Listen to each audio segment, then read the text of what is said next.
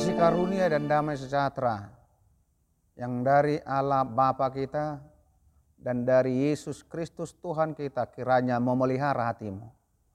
Amin. Sahabat rohani, saroha yang terkasih dalam Yesus Kristus, nats renungan kita hari ini tertulis di dalam kejadian pasal 14 ayat yang ke-19 sampai dengan yang ke-20. Lalu ia memberkati Abram. Katanya, Diberkatilah kiranya Abram oleh Allah yang maha tinggi, pencipta langit dan bumi. Dan terpujilah Allah yang maha tinggi, yang telah menyerahkan musuhnya ke tanganmu. Lalu Abram memberikan kepadanya sepersepuluh dari semuanya. Muliakan Tuhan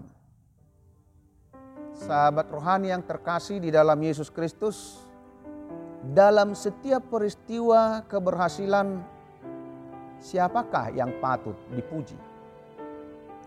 Memang orang berusaha dan melakukannya dengan berbagai daya dan upaya.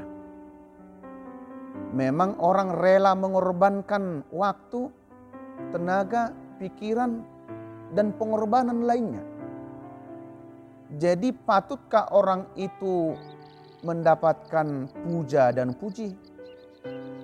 Secara umum memang seperti itu. Sebagai orang beriman, apakah yang patut untuk dilakukan?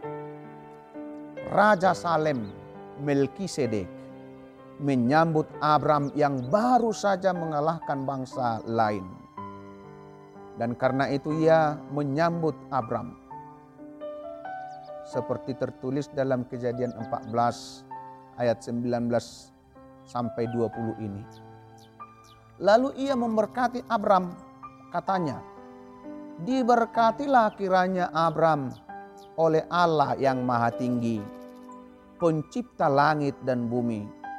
Dan terpujilah Allah yang maha tinggi, yang telah menyerahkan musuhmu ke tanganmu. Lalu kemudian Abram memberikan kepadanya sepersepuluh daripada semuanya.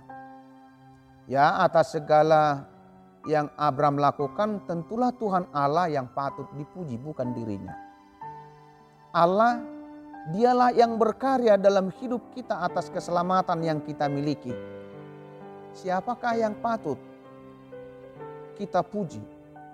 Diri kita kah yang mampu percaya juga dengan berbagai macam jalan yang kadang tidak mudah untuk menjadi orang yang beriman dalam hidup ini?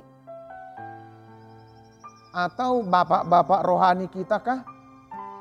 Pembimbing-pembimbing kita, orang tua kita kah? Teman atau sahabat kita yang memperkenalkan Tuhan kepada kita?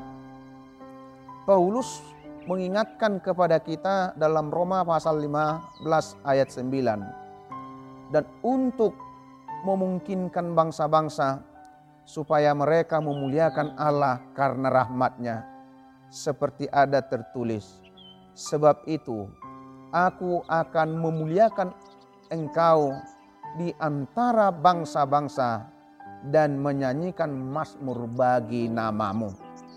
Amin. Tuhan Yesus memberkati.